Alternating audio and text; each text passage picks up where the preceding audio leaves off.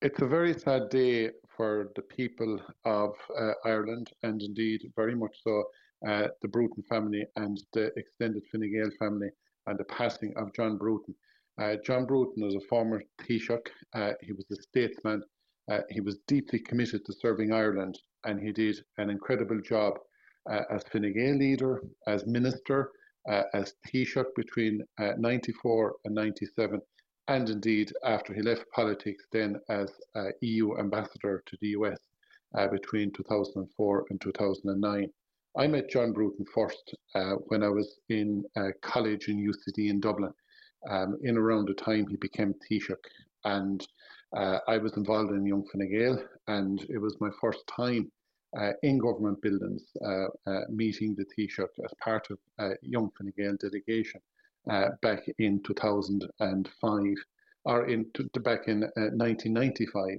Um, uh, John Bruton always had time for people uh, who had views, uh, who had ideas, and he had always a great time and was very supportive of young people.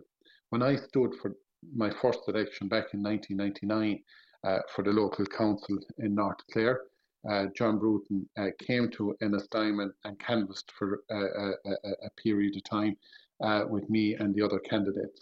Um, uh, since that time, uh, I became uh, friendly with John Bruton, would meet him on a regular basis, and after I became a member of the Oireachtas in 2011, I would have stayed in touch with John Bruton. I would have met him occasionally at events. He was always very supportive, was never shy about giving you a critique on your performance um, and uh, was always extremely uh, friendly and encouraging. Uh, he had a great draw for County Clare. Um, as Taoiseach, uh, he came uh, to County Clare on many occasions. Uh, in his government, he appointed Joe Carey's dad, former TD Donal Carey, as Minister for Rural Affairs. at the time, Donal Carey, I think, was the first uh, minister with responsibility for rural affairs. And um, a lot happened back then uh, to, I suppose, help support County Clare, help support Shannon Airport.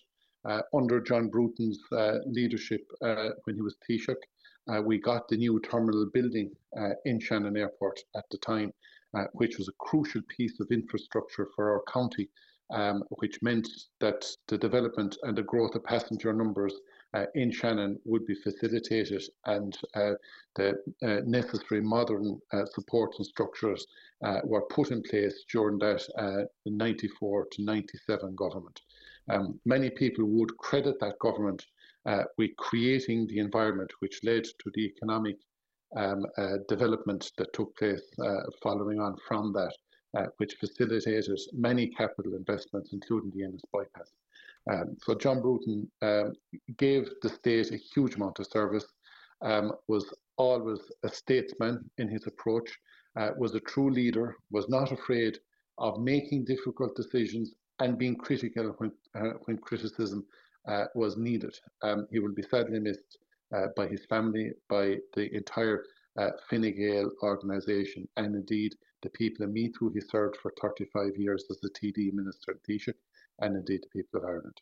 Martin, as well as that, I mean, it, it's, it's probably a thing that would be lesser picked up on today, but it was John Bruton's government that also established the Criminal Assets Bureau, which still has an enduring legacy to this day.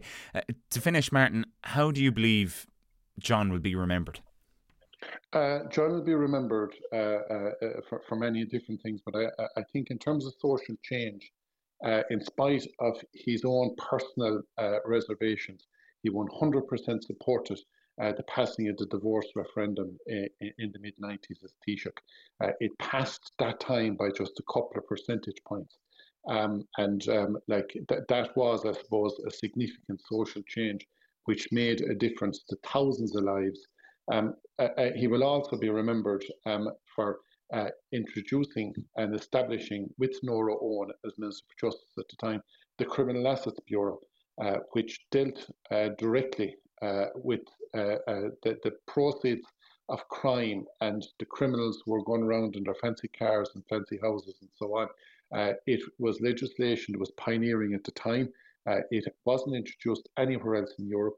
Uh, it resulted in stripping uh, a lot of these drug dealers of their wealth. and has been replicated in many other European countries since. Uh, and I think that um, I suppose you know when you introduce something like that, it can be risky. Uh, it may not work, but in this case, it did work. And uh, the best compliment is when other jurisdictions copy it. Uh, but he'll also be remembered for somebody who wasn't afraid of making hard decisions, um, who led when leadership was needed, who was a statesman, who represented our country with distinction abroad, and of course uh, for his kindness and support to other people as well.